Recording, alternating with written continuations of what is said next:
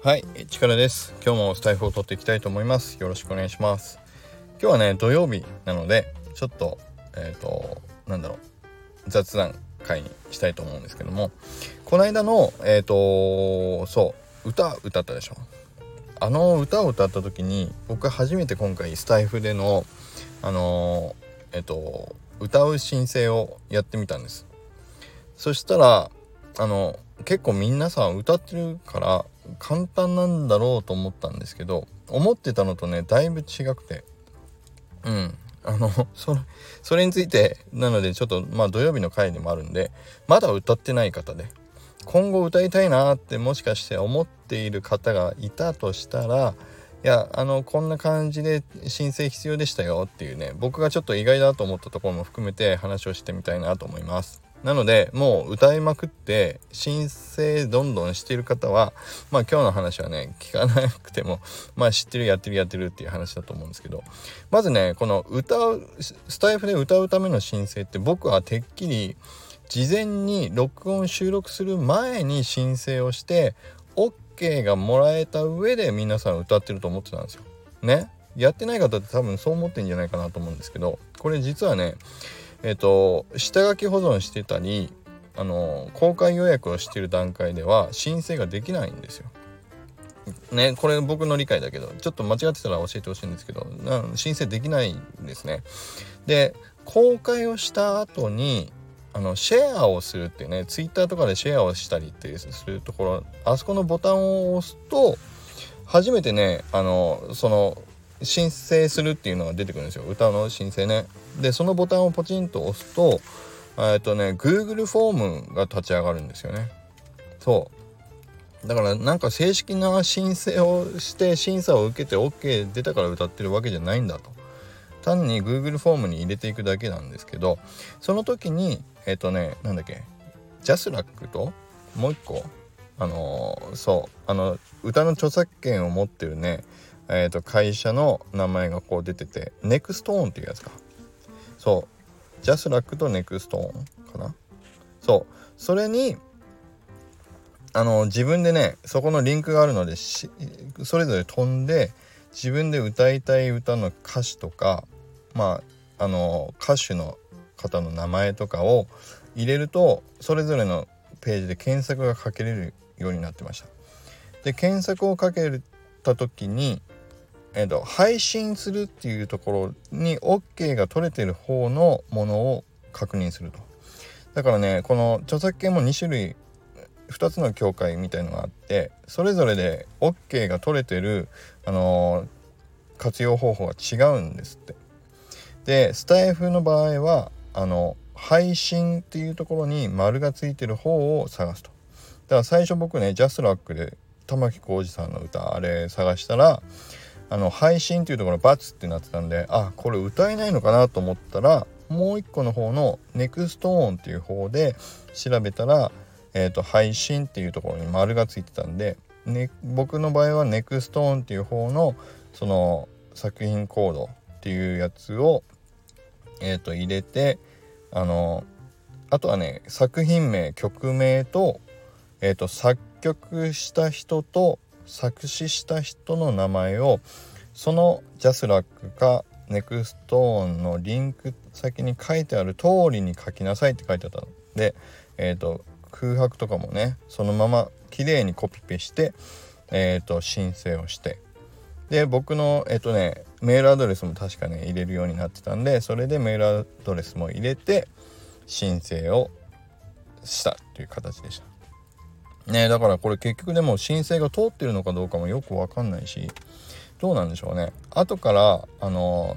申請受理されましたよってメールが来るんですかね。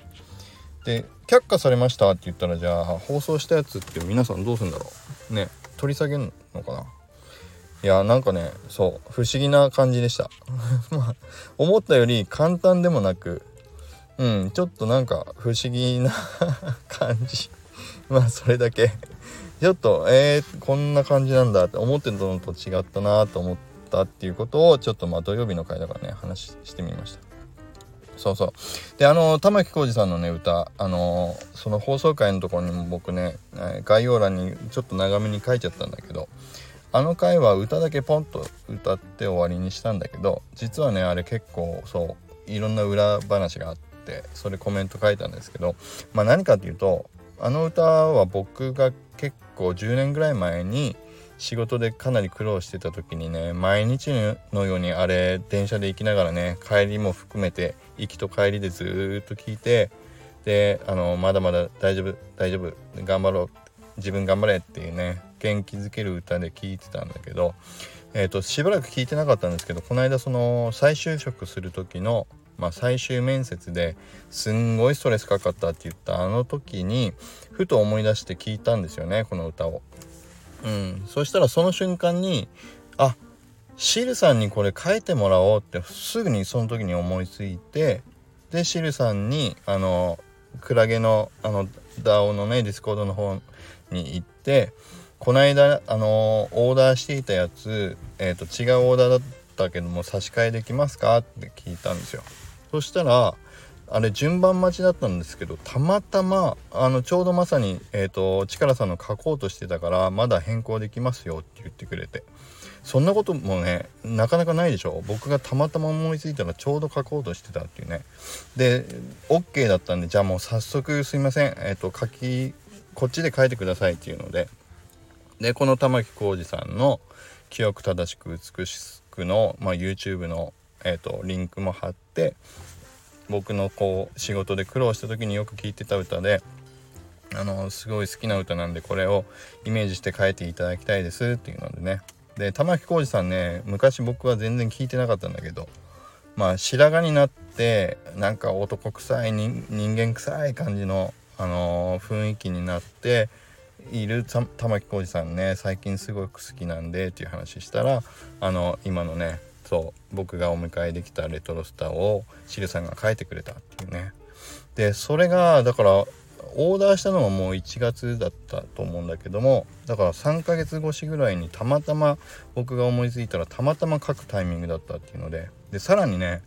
シルさんがあれ書き切ってくれたのが4月の19日だったんですよ確かね。でツイッターで書き書き終わり終わりましたってね4月19日に上げてくれたその日に